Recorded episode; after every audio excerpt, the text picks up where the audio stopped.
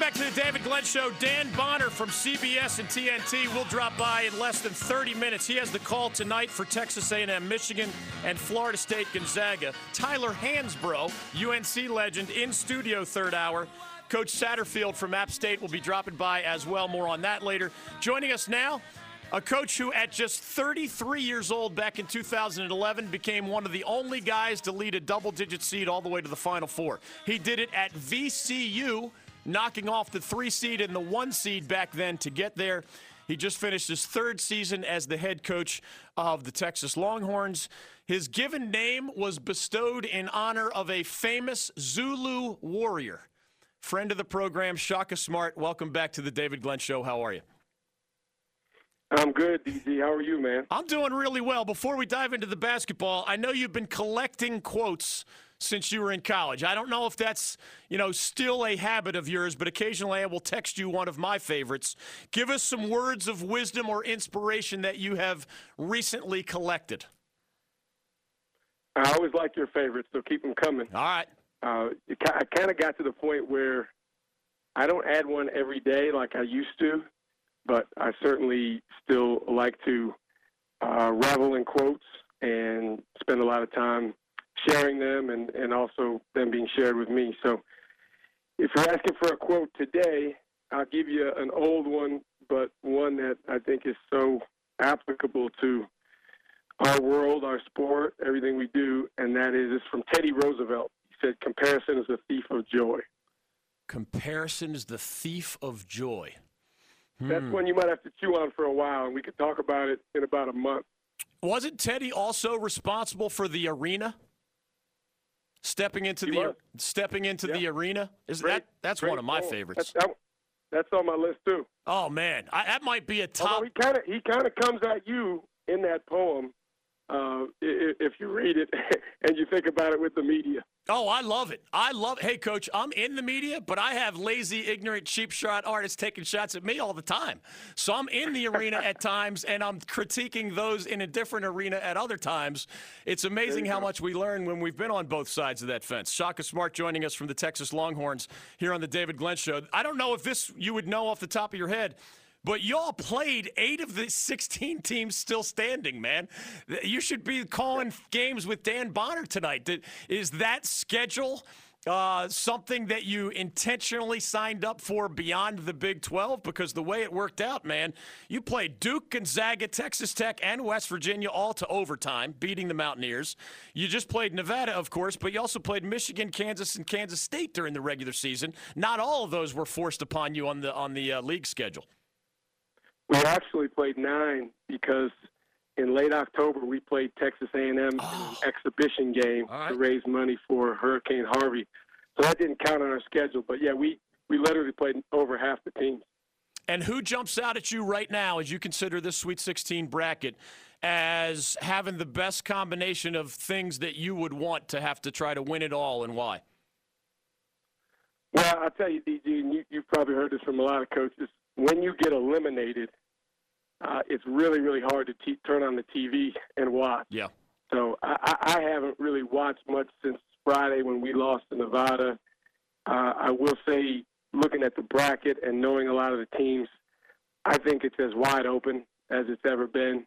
Uh, and actually, I guess if I had to say one team, just based on looking at it, and this is actually one of the teams we have not played, and that's Villanova, just because of their history and how solid they are as a program and how much winning experience those guys have. But I wouldn't be surprised. I mean, there's probably nine, ten teams on there that have a legitimate chance to win it. Two of the teams still standing are famous for the one and done phenomenon Kentucky and Duke. Uh, you have freshman big man Mohamed Bamba declaring for the NBA draft uh, from the Longhorns program uh, just earlier this week. When you hear some of the criticism, coach, it doesn't take away my joy of college basketball that a relatively small small number of guys spend only one year in between high school and the professional ranks.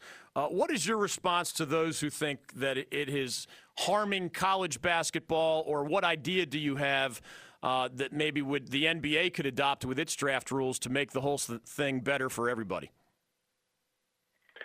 Well, you said it at the end, better for everybody, and that's that's the most difficult part of it because I don't think there's any model that serves all parties involved when you talk about players, coaches, administrators, the schools, the fans, the media. Everyone has different interests.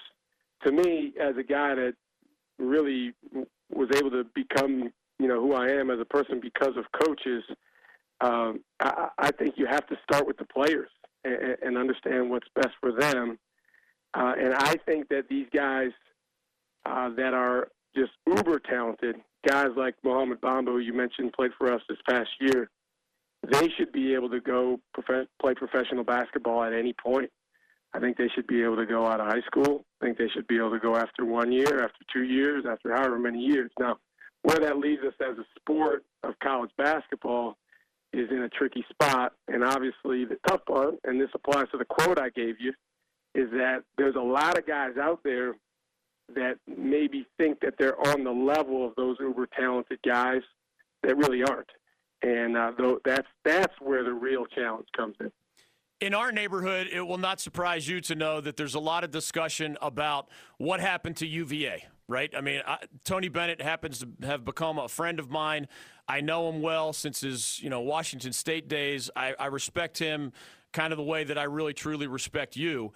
So I'm saddened for him, but people are asking the question, uh, you know, not only how did a number one finally lose to a number 16, but the question about UVA, even before that, even after they went 31 and 2, coach, and won the regular season in the ACC and won the tournament, the ACC tournament up in Brooklyn, even then it was still, hey, they don't have NBA talent and nobody's won the NCAA title without a first round draft pick in their starting lineup since 1987. Is I mean, DeAndre Hunter got hurt, and he's probably their best NBA prospect. What were your thoughts as you saw for the first time in anybody's lifetime UMBC, a 16 seed, beat a one seed. Is it is it a reflection of a change in college basketball, one and done? Uh, does UVA need more NBA talent to avoid such things? What were your thoughts? Because basically everybody has been in shock over that. Well, Tony Bennett's a friend of mine, first of all, so I, I may come across a little biased, but I, I think losing to UMBC has nothing to do with NBA talent. And the reality is, they're have been some two seeds that have beat beaten 15 seeds. There's never been a 16 seed to win, but you and I both know it was only a matter of time. It was coming before that happened. And in March, we've seen upsets every year. Uh, it, it, happens. Uh, UVA, I didn't watch the game, but clearly didn't play their best game. Uh, UMBC played phenomenal. Their leading scorer, a kid named Jairus Lyles, played for me at VCU, uh, and he's a guy that's talented enough to be thought of in a, in a high major conference, but because of circumstance isn't. So I, I don't know really what people are questioning. Tony's done an unbelievable job there. Uh, you don't necessarily have to have NBA talent to advance in a tournament, certainly to win a first round game. That's been proven time and time again.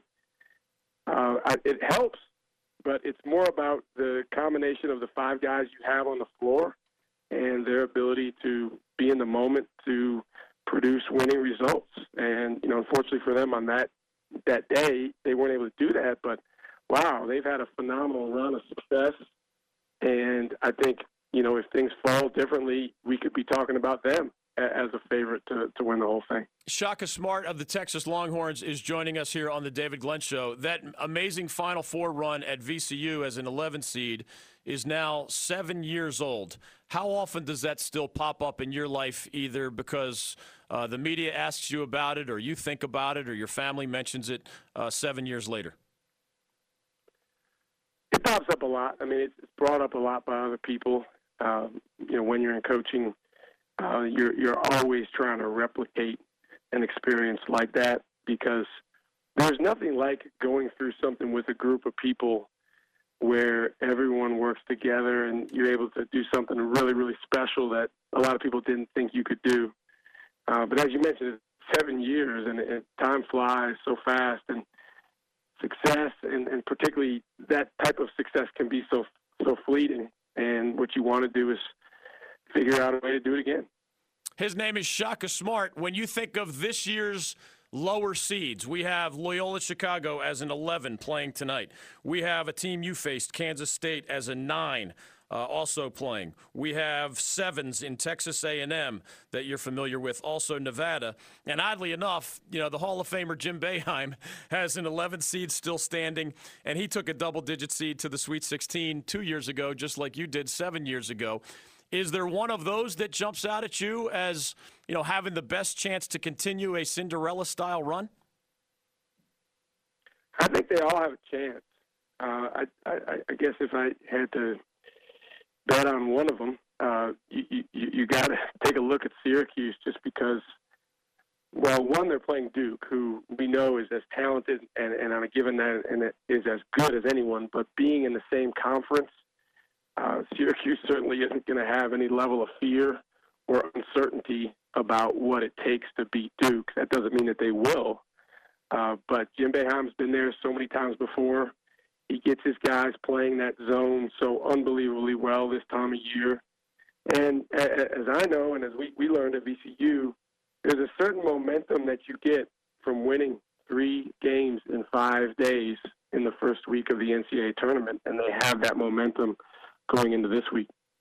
Shaka Smart is joining us. There's only a short list of universities in this entire country where I could picture you coaching basketball and Texas is one of those. Just tell us how that experience is three years in, because it will not surprise you, even as we speak, your name is floated for some prominent vacancies. But it, it felt like the day you took that job that the way they do things at Texas is just such a great match for you and your family and what you believe in on and off the court. Well, you know, to be honest, DG, we're, we're in our third year and we've had a lot of twists and turns there's there's so many things that we feel good about and that we feel proud about, but we're a long way from where we really want to be. I mean, where we want to be is I'm not talking on the phone to you right now. Yeah. I'm getting ready to play tonight or tomorrow. Uh, but we've brought in some terrific kids and some guys that we're really excited about. And, you know, we have a chance to do some great things moving forward. But, you know, it's, again, it's all about trying to put your guys in a situation where they can be successful in the moment. And uh, we, we love it here, my family and I, and excited about continuing to build the program. Just so you know, coaches do join us even though their teams are still alive. Now, I try not to bother you when, when you're making your Final Four runs. Uh, I, I now have food for thought. Comparison is the thief of joy. It is one of the many gifts Shaka Smart has delivered to us over the years here on the David Glenn Show. Great to hear your voice, man. Keep up the good work. Uh, I hope you get to enjoy the rest of the tournament in however fashion makes you the happiest. Thanks, DG. I appreciate you having me on and keep up the great work. Appreciate it, Coach. Shaka Smart, year three with the Texas Longhorns. He took Duke, Gonzaga, and Texas Tech all to overtime before losing this year. He took West Virginia to overtime and beat the Mountaineers. They also played Michigan, Kansas, Kansas State in the regular season. And Nevada, of course, was the one that bounced Texas this year in the round of 64.